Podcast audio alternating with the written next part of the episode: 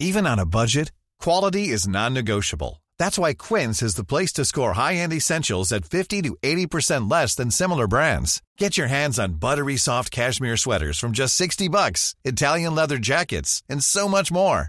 And the best part about Quince, they exclusively partner with factories committed to safe, ethical, and responsible manufacturing. Elevate your style without the elevated price tag with Quince. Go to quince.com slash upgrade for free shipping and 365-day returns. Hey, it's Ryan Reynolds, and I'm here with Keith, co-star of my upcoming film, If, only in theaters May 17th. Do you want to tell people the big news? All right, I'll do it. Sign up now and you'll get unlimited for $15 a month in six months of Paramount Plus Essential Plan on us. Mintmobile.com slash switch. Upfront payment of $45 equivalent to $15 per month. Unlimited over 40 gigabytes per month. Face lower speeds. Videos at 480p. Active Mint customers by 531.24 get six months of Paramount Plus Essential Plan. Auto renews after six months. Offer ends May 31st, 2024. Separate Paramount Plus registration required. Terms and conditions apply if rated PG. Hey there, it's Michelle Norris. I'm host of a podcast called Your Mama's Kitchen. When I travel, I'm usually looking for a way to find a taste of home when I'm not at home. And one of the things I love to do when I am at home is entertain. And Airbnb allows me to do that. When I was in California recently, I rented a house that had a great kitchen. And when we were sitting around the table, we we're all thinking, we're in someone else's house. Someone could be in all of our homes as well.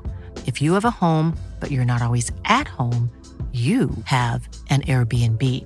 Your home might be worth more than you think. Find out how much at airbnb.com/slash host.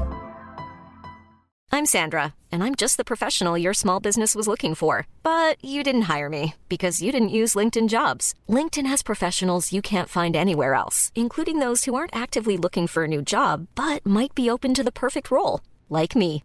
In a given month, over 70% of LinkedIn users don't visit other leading job sites. So if you're not looking on LinkedIn, you'll miss out on great candidates like Sandra. Start hiring professionals like a professional. Post your free job on linkedin.com/people slash people today. An Erios original. Each week, we decide who's to blame for a historical tragedy. And each week, you tell us if we got it right. My name is Rebecca Delgado Smith, and this is The Aftermath. The Aftermath. Hey everyone, thanks for tuning into this episode of The Aftermath. Today we're speaking with guest expert Dr. Benjamin L. Carp. Professor Carp is the author of several books, including Defiance of the Patriots, The Boston Tea Party, and The Making of America. He has also written for Colonial Williamsburg, The Wall Street Journal, and The Washington Post. He teaches at the Graduate Center and is a Daniel M. Lyons Professor of History at Brooklyn College. Let's hear what he has to say about the Boston Tea Party. Professor Carp, thank you so much for joining us today. Oh, thank you for inviting me. So, before we dive into talking about the actual event of the Boston Tea Party, I'd love for you to set the stage for us. So, it's the mid 18th century in the American colonies. Tea is everyone's drink of choice? Question mark. T- tea is your drink of choice if you want to look refined. They're drink they're drinking it uh, in Indian settlements. They're drinking it in frontier posts. Um, you know, it is an aspirational drink for people who want to look middle class. So, when does the British government start to tax the colonists on tea, and uh, what other imports were being taxed? Sure. This starts in 1767 with the Revenue Act, right? This was the next attempt to try and tax the colonies to help pay for debts accrued by the Seven Years' War. Um, and yeah, like, you know, tea, paper, glass, lead, paint, right, were all taxed. Uh, uh, but tea was really the one that was supposed to be the big revenue maker. Now, the colonists complain about this. And uh, uh, uh within a few years, all of the taxes are repealed, except the tax on tea is kept in place.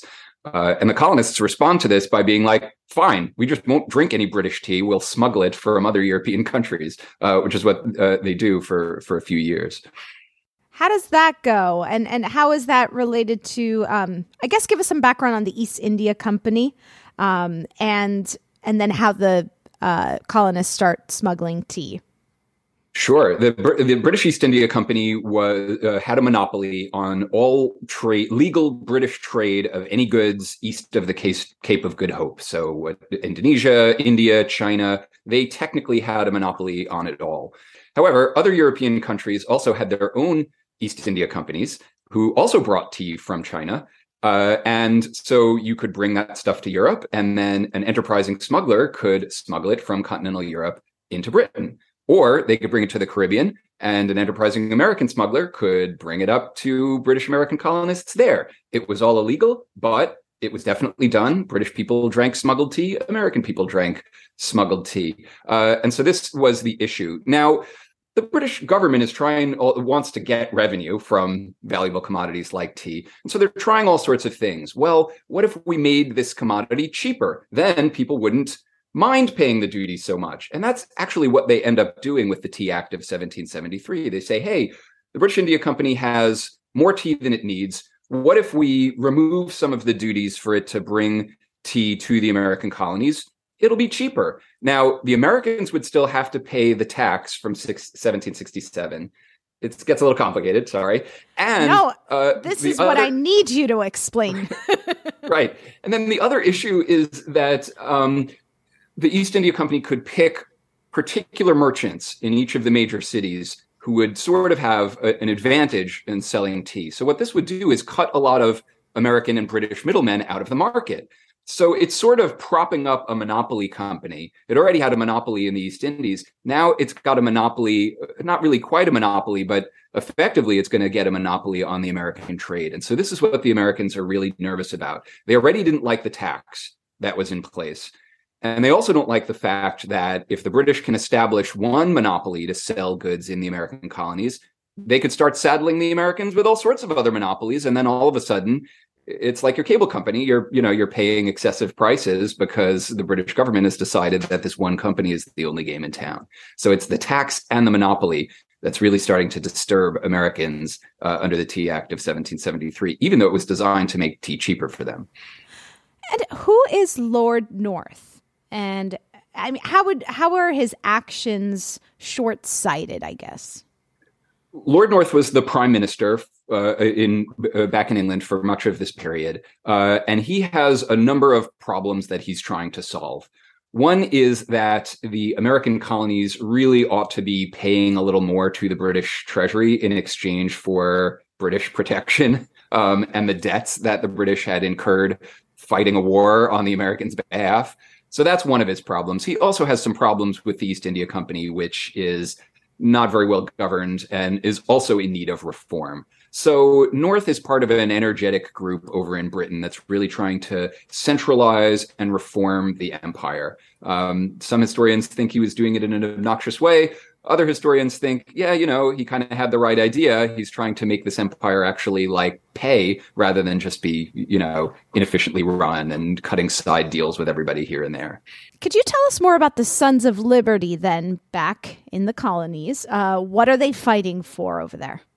Sure. The Sons of Liberty had started out as a very specific organization to protest the Stamp Act of 1765. Uh, it may have started out as a group of guys in a tavern in New York City who then traveled to a few Eastern Connecticut towns and then Boston. And then sooner or later, you've got a Sons of Liberty chapter uh, in a lot of different major towns on the Eastern seaboard. But eventually it becomes sort of a catch all term, the Liberty Boys or the Sons of Liberty, um, uh, for people who initially just wanted to find some way to resist the acts of parliament that they found obnoxious. Uh, maybe that might just mean sending petitions, you know, uh, begging the governor to ask for these things to be repealed. Um, you know, uh, but but it also might mean more serious measures. Let's have a boycott. Let's coordinate, you know, among the colonies uh, in terms of these protests. Let's even maybe, uh, you know, sponsor some violent protests in the streets, right? Like obviously they try and keep their hands clean, but it's like it's a mix of strategies used by the wealthy, the middle class, uh, and working class folks in the streets to try and say, like, we really don't like these laws, and we're going to assert ourselves in every way possible um, to try and uh,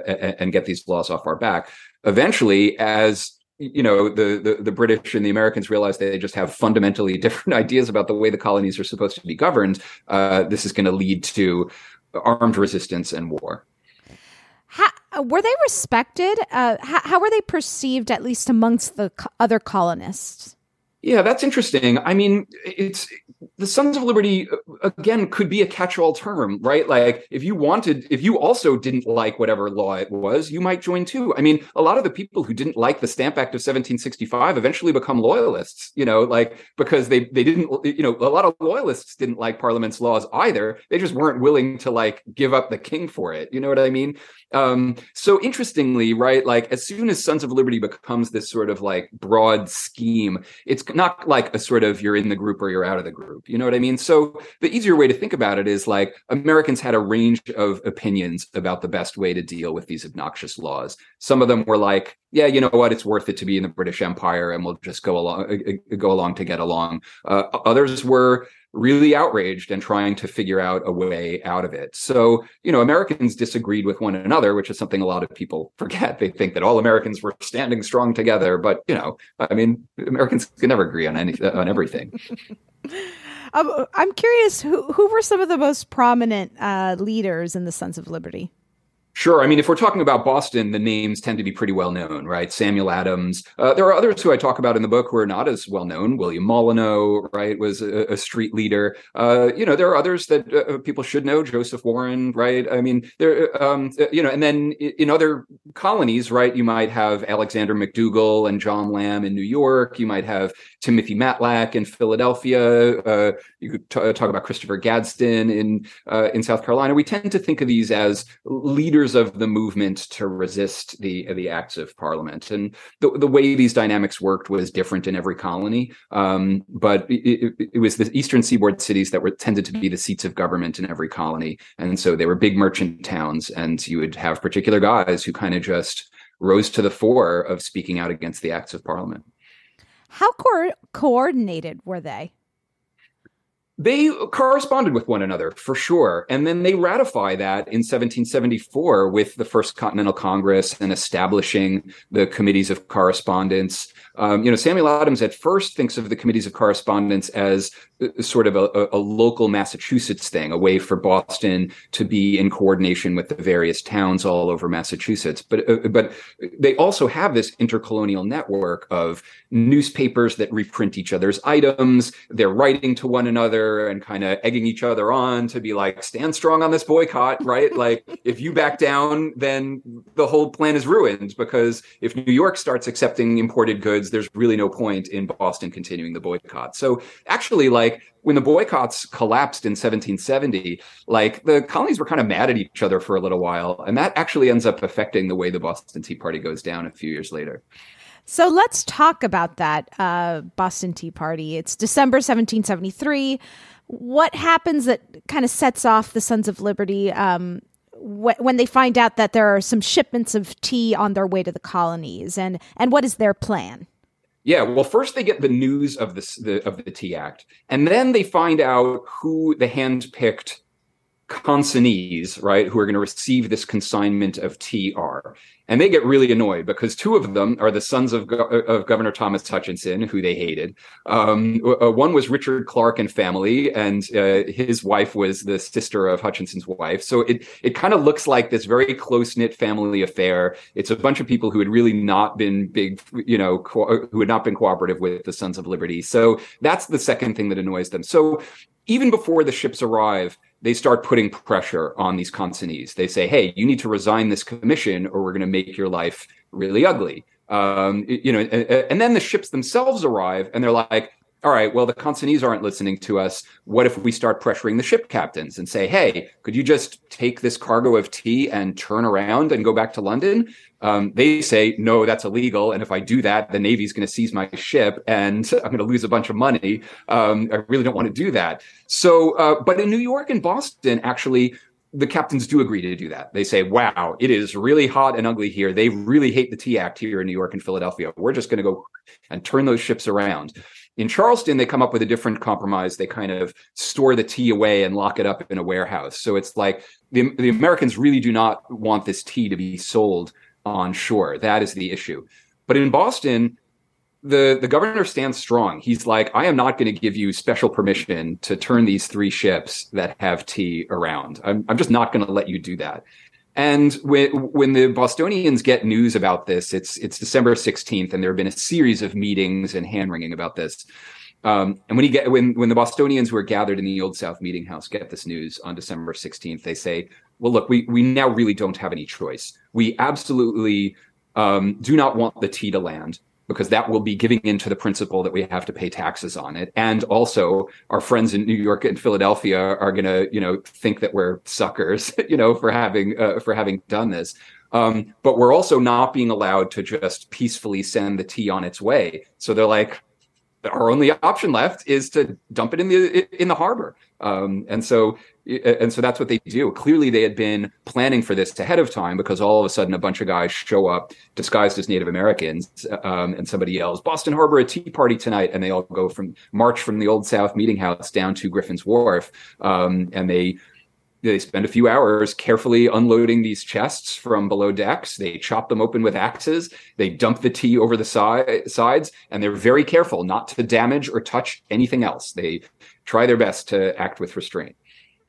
We read they even uh, they must have broken a lock for uh, one of the captain's locks, and they returned it uh, yeah, they, well, they, paid, they replaced it. Yeah, they're yeah. like, oh yes, we're sorry about your lock, right? Like, our only objection is to the tea. We're not trying to damage your ship. We're not trying to damage anything on it. I mean, they're not totally nonviolent. There's a guy named Charles Connor who starts pocketing tea for himself, and they're like, "Oh no, we're not doing that." And they like they they they rip his coat off and they beat him up, and um and then they like nail his coat to a, like a, a post like near his house and say like this guy like you know was a punk. You know, I mean, it's like they are actually a little bit violent, but they're trying to send the message right, like we're not just a bunch of yahoos. We actually have a political point to make.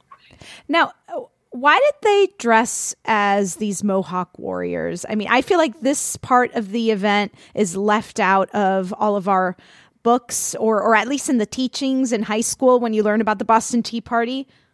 Well, I mean, it's a fraught thing, right? It's the equivalent of blackface, right? So it's not it's not necessarily something we want to talk about with the children, right? There've been so many controversies of you really shouldn't be dressing as Pocahontas for Halloween, right? So you know, again, right? But there is this, you know, uh, Phil Deloria, a, a professor at uh, at Harvard who's of, of native descent, right, wrote this great book, Playing Indian, that talks about the kind of tradition of uh, white people adopting Native American uh, uh, identities. But he starts with the Boston Tea Party, and it's really interesting.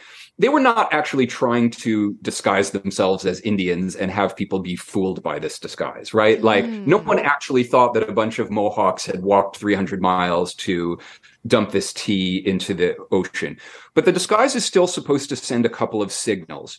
One signal is just all right, you may know who we are. I mean, there are only 16,000 people in Boston. Maybe a quarter of them were adult men. And so, like, you knew how your cousin walked or how your neighbor carried himself. like, probably everybody knew who these guys were. But the disguises are meant to send a message like, you better not tell who we are, right? Like, this is meant to be an expression of the whole town. It's not meant to be something that individuals should get prosecuted for, right? So they're being very careful, right? So that's one function of the disguise is to send the message like, this is a community event we are you know we are sort of acting on your behalf and don't be a snitch right? That's that's one thing function that i think those disguises serve. But that still doesn't answer the question why indians?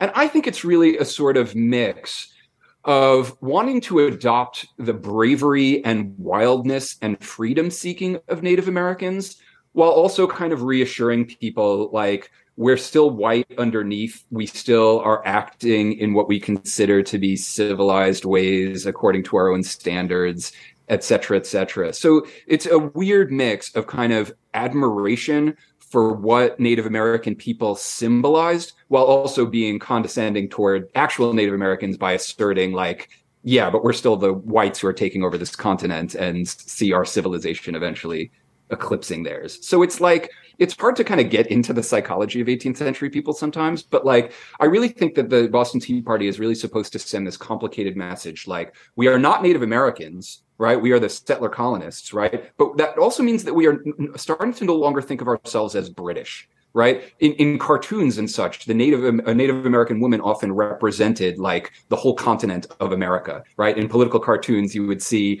you know uh, the American colonies represented you know, by a Native American. And so Americans, white Americans themselves kind of take this on and say, yeah, all right, like this is what makes our experience different from our cousins who stayed in the British Isles. Interesting. It's almost uh, what a metaphor for how complicated America continues to be. Yeah, well, how complicated it is as far as race, you know, and how complicated it is to even figure out what American identity is about, right? It's not like, oh, I live in France and my ancestors have been in France for a thousand years. I'm ethnically French, da da da da. Although obviously in France that's complicated too, because of course yeah. they have immigrants from sub-Saharan Africa, North Africa, etc. Um, it's complicated everywhere. So, yeah. how how did the British react to the news of the destruction of the tea? Oh man, the British are super, super annoyed at this news. Um, it results in Benjamin Franklin, who was over there serving as an agent for the colonies, being called out on the carpet. Um, he's fired from his position as deputy postmaster because he, for, for a few different reasons, but it, the outrage over the Tea Party was definitely like affecting the mood over there. Um, you know, the, the tea was not owned by the British government; it was owned by the East India Company, right? So it was privately held. Nevertheless, like the British understood it as a political protest. And what they begin doing in the early months of 1774 is passing a series of laws to punish Boston and Massachusetts specifically. Uh, the Boston Port Act says we are going to pl- close the port of Boston to all traffic except for stuff for the troops, basically, or and, and what you ba- need to feed yourself, essentially, which will throw everyone in Boston out of work until Boston pays for the tea. And the Bostonians say, we didn't do it. It was a bunch of Indians, right? Like this was again like part of the disguise, right? Like you can't hold the whole town responsible. It was these random miscreants, right, who um, who did it, right? So this was one thing that they do, and so they, they think that this is going to isolate Boston and single it out as the sort of bad seed. But what actually a lot of the other colonies do is begin like sending shipments of rice and other provisions, and being like, "We think the Bostonians are great. We're going to help them in their hour of need." And you know this this is one of the ingredients that begins um, really ramping up the coordination among the colonists in in the middle and late part of 1774. So the the Bostonians they took the brunt uh, because uh, you know they literally threw the tea overboard, but New York and Philly they get away with this one.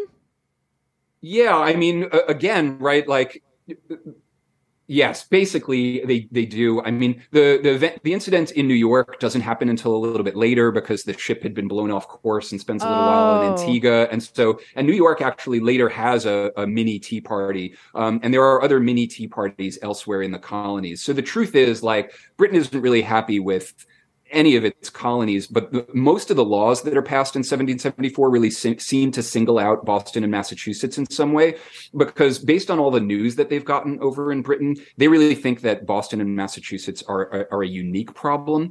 They're wrong about that as they as they find to their um, to their dismay. Um, you know, you know, all through the war, uh, you know, the, the all through the war, the British had thought like, oh, we've got loyalist allies everywhere else, just not in New England. Uh, but it turns out that there was enough of a patriot faction in the middle colonies and in the South that uh, that they they all send delegates to the Continental Congress. They all have troops who serve in the Continental Army, and they're all able to stand strong against the British Army uh, in these various theaters of war. Now, I feel like we're taught that the Re- Revolutionary War is is in my mind, it happened right after the Boston Tea Party, but that is not accurate, right? Right. It takes some time. I mean, you, you, have to keep in mind, right? It takes four to six weeks for news to even travel back and forth between right. London and Boston, right? So everything kind of happens in slow mo, right? Compared to what we would be used to of like, I gotta, I gotta make a phone call and say what just happened. Um, so yeah, things things happen slowly, right? Like Parliament reacts by passing these series of laws you know, the laws don't come into effect until like May and June of 1774. The colonies then have to get their act together. The First Continental Congress meets in September um, you know, there's a bunch of kind of tense moments over the fall and winter. And then Lexington and Concord starts in April of 1775. You know, part of it is not a lot happens during winter anyway, right? But like, yeah, it takes a little while to get from the Boston Tea Party to the actual outbreak of, of, of war because there's this back and forth. How's Britain going to react? Okay. How are the Americans going to react to that? Okay. Uh, is King George going to you know, declare the colonies to be out of his power. Once he does, the colonies are like, all right, that's it. We're effectively independent now. And and again, right, like then the Declaration of Independence happens, and the year the war has been going on for over a year at that point, right? So it's like, yeah, Tea Party then the Continental Congress, then the outbreak of war, and then independence, right? And even then, it, you know, none of it is a sure thing as far as what the outcome is going to be. So, at the end of the day, we always ask our guest experts this question. If you had to pick a person or thing, it could be a concept that you think is to blame for the Boston Tea Party, who or what would that be? Oh gosh, I haven't thought about this in a long time. I think I think the concept that I would blame is that the British Empire had just gotten too big after the Seven Years' War. And you know, uh, uh, like every every Spider-Man reader knows, right? With great power comes great responsibility, and the and the British Empire had just gotten too big. The East India Company had gotten too big to fail and needs to be bailed out by the British government, right? Like there were all these ways in which the British were just overextended and couldn't manage all these people that it had in the various parts of its empire. And the Americans sort of take advantage of that and said, what if we had free trade, right? What if we were able to expand across the continent the way we want, right? And they they seize on this opportunity basically and uh, and make a bid for independence. Professor Carp, thank you so much for joining us and helping us understand this very uh, popular, important event that should be revisited every now and then, I think. I agree. Thank you. Ready to pop the question? The jewelers at Bluenile.com have got sparkle down to a science with beautiful lab grown diamonds worthy of your most brilliant moments. Their lab grown diamonds are independently graded and guaranteed identical to natural diamonds, and they're ready to ship to your door. Go to Bluenile.com and use promo code LISTEN to get $50 off your purchase of $500 or more. That's code LISTEN at Bluenile.com for $50 off. Bluenile.com code LISTEN. Hey, it's Danny Pellegrino from Everything Iconic. Ready to upgrade your style game without blowing your budget? Check out Quince. They've got all the good stuff shirts and polos, activewear, and fine leather goods, all at 50 to 80% less than other high end brands. And the best part? They're all about safe, ethical, and responsible manufacturing. Get that luxury vibe without the luxury price tag. Hit up quince.com slash upgrade for free shipping and 365 day returns on your next order. That's quince.com slash upgrade. Hey, it's Ryan Reynolds, and I'm here with Keith, co star of my upcoming film, If, only in theaters, May 17th. Do you want to tell people the big news?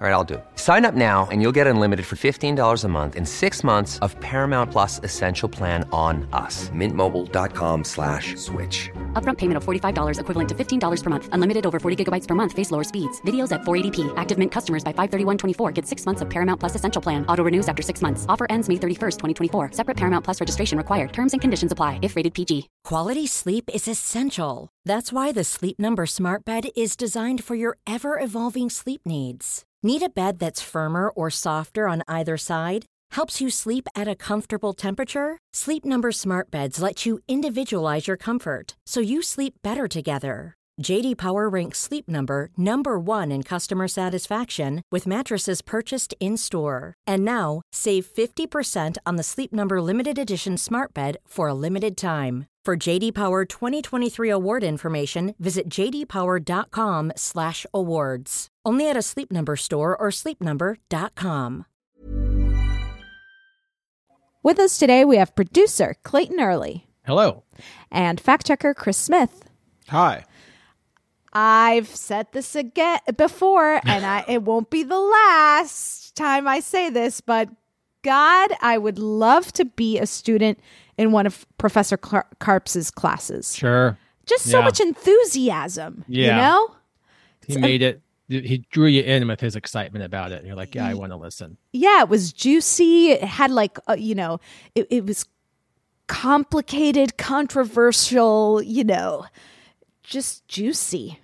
I, Could be I a- know. I feel like it's easy to think like, oh, history. It's like so boring. It's in the past. Who cares? You know, there it was like different times. Now we have technology and we're cool. But like, what exciting times! Yeah, and like when everyone was so like involved in what was literally going on in their colony. Like it's like the baby beginning of it all. Yes, and and it's such a uh, common uh, thing we learn in history. The Boston Tea Party. It's like one of the big ones, right? But Professor Carp kind of like gave it just this angle that maybe we hadn't learned yet or Mm. this enthusiasm to like relearn it.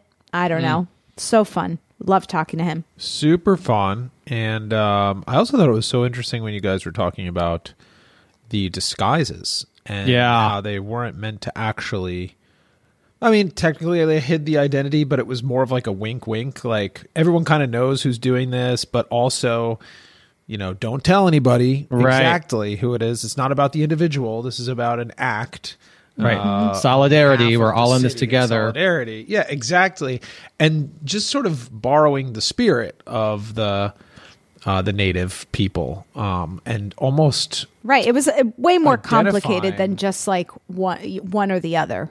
right Yeah. identifying with sort of their their sense of freedom and their sense of sort of wildness. He said. Mm-hmm. Um, I thought it was fascinating. What an, what an interesting time to be alive too in American history, where it really is kind of like an identity, not crisis necessarily, but like qu- big question. Sure. Like we're not mm-hmm. natives, but we don't feel British anymore. Like, so who are we? Like, how do Yes. we establish ourselves as like what is the new order? You know? Yeah. Yeah. Pi- So- it's a pivotal point. I mean, it's like the, the teenage years, right? Mm, little awkward, yeah, A little ugly. You're you're you're gonna make a lot of mistakes. you're like trying to figure out which group you belong to, what your interests are, how you're Yeah. gonna dress, where do you want to go to college. You Yeah. know. I like it's, that. It's a moment of a period of change. Something he said that um, he was like, well, it's hard to get into the psychology of an 18th century, you know, American, yeah. American. And I'm like, but God, don't don't you want to? Don't we wanna? Wouldn't it be so interesting? There, I, Mm-hmm. I watch. Sure, What? I watch these videos on YouTube. I don't know how it got recommended to me, but it's like 18th century cooking, and it's just like a person in like a hut with like an open fire cooking like over like boiling, you know, just like old school, like making a meal. I'm like, something about that sounds looks so exhilarating to me because you're like, how are they going to do it? Like you can't just put it in the oven. They're like shoveling hot coal on top of a cast iron stove. I'm like, wow, that does sound exhilarating. Does it? Yeah. I ah. mean, in like a way that like we're not used to it. But that was just like Well, the yeah. norm back then, you know? It's like you don't question it. Well, but and then how does that change your personality, right? Like, how does that affect Right. Uh, just even the cooking? Just having to cook like that. Take time. Everything took more time. As you said, like the the correspondence between Boston and New York was like four to six weeks. Like imagine that. No, and also I think a huge factor it would- we're a little off track here, but just Yeah. talking about personality, like the fact that you kind of know like everybody who's in your world when you're a child Mm. are going to be the same people that are in your world when you're like old and dead and you're not going to basically interact with anybody else Right. like Right. th- that to me is ha- probably has a huge effect on your like honor starts to mean more I, you know, Right, your integrity, your, yes. your good name Yes. That's true. John Proctor. Let me have my name. yes Yeah. exactly Um, I, I think you're right. It's small town, right? It's it's weird to think of of Boston as being a small town Mm-hmm. where everybody knows everybody and don't tell on me and uh, yeah. Uh, it's it's one of those things where like word travels slow, but then gossip travels Yeah. fast. Once it yeah, once it gets to town, everyone's like, What is the news? a lot of people are also so it's just fascinating how everyone's involved in or sort of has to be involved in the politics of what's going on. Yeah. on. I Um, know. That's I so different. Right. Yeah, a so point. different than today. Yeah, it seems to be like, um, you know, there's a there's a sort of bit you feel so removed from these headlines and this news. And Yeah. but you yeah you, you kind of feel like you have the option meaning. too i guess i mean like Yeah. uh, people are constantly urging people to participate in democracy but when it's like so big and amorphous it feels like it's easy to just kind of like t- tune out Uh-huh. but like what else i don't know maybe this is my assumption but What else were they doing? yeah what else are you doing but just like it, trying to survive and kind of figure out what you're doing in this new land you know Yeah, and and your survival is so connected to the laws of the land, and you know, and and to uh, uh, Parliament. You know, Yes. people who are like so far away, who you feel like you're not understood. America is such a, a, a, a grumpy teenager. I can't. I keep thinking about like, oh, so angsty. You know, Right. Super angsty. Mom and dad over in Europe just like telling you yeah. what to do, and you're God, like, "I don't you don't wanna." understand. You don't even understand. I don't even know what's going on. I don't drink tea anymore, Mom. I don't even drink tea anymore, mom. God. So, okay, so what did we end up sending to the alarmist jail? Clayton, can you remind us? We threw Britain in jail, and we gave the big slap to taxation without representation. Okay, yeah. But I feel like we definitely discussed the idea that things were that Britain just was too big, Yes, right? Didn't we? absolutely. I'm, I'm looking Too big for the their own now. good. Mhm. You know? Too many. The thing is, when you're a massive empire like that, you just have too many logistics. Yes, and we did discuss logistics. We did. Yeah. Think about how hard it was about for you monopolies, guys logistics, when you used to. Mm-hmm. just like too much going on. They had too much. They ha- we talked about all the different um, uh, territories Uh-huh. that they owned at the time. We were trying to Right. figure out exactly how many there was, but it's like it's and they're all over the globe. It's like trying to manage all that. It's pretty. Yeah, Tall when you, order. I mean, when you think about it, um, America, it's at the time just didn't have a lot. You know, they could just focus on this one thing, getting Right. their um, independence. you know, so it's Yeah. it- at- versus Britain didn't have the luxury to just focus on the war. You know, with America, they had to run different colonies, and they they were a bit spread thin. So we definitely used it. Yeah, interesting how he uh, kind of pointed that out too. That like the colonists really took advantage of that. At the Yeah, time. right. Yeah. So So what do you Professor think? Carp said, you know, it, it was getting too big, right? hmm Too big to fail. Overextended. I think I think we keep well, I think we keep Britain in the alarmist jail and Yeah. we slap too big to fail, just like Oh, oh, or or Well, too big for their own good. Yeah, there's a difference. There was Spread a- too thin. I think he was saying that the East India Company was too big to fail. Too big to fail, A- sure. And that's why the British had to bail them out and basically take a piece of them. They were sort of Right. they were in that business. They were partial owners of that. So it's more spread too thin. That's Being that's the too thin. idea I think with Yeah. regards to Britain. Yeah. So, do we slap being spread too thin as a? I mean, it's just not good for anyone to be spread too thin. No, it's not a good thing. I think you could slap it. I don't think it needs to. I, I agree that Britain should remain in jail for this one. okay. Uh, we have a lot of to our listeners uh, in the UK. We love you, but y- we, you know we can't control these verdicts we come, uh, you know, we come up with. Yeah, We it's Right? history. But It's uh, history. We're just we we let it we let it go. Yeah. But, you know, their eye, the British, the eyes were too big for the stomach. They couldn't. They they got the, you know, they were in charge for a while, but it wasn't. uh, It didn't end up being um, manageable yeah. for them. Okay, I'm going to call it being spread too thin. You're getting the big slap.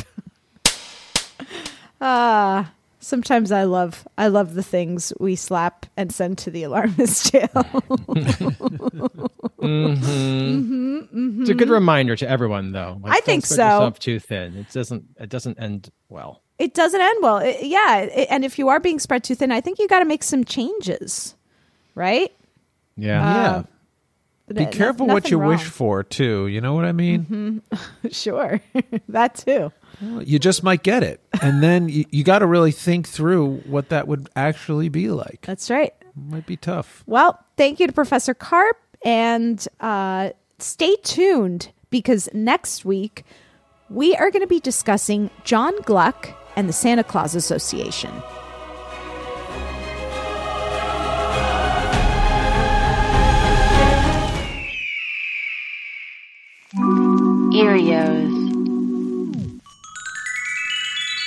By ACAST.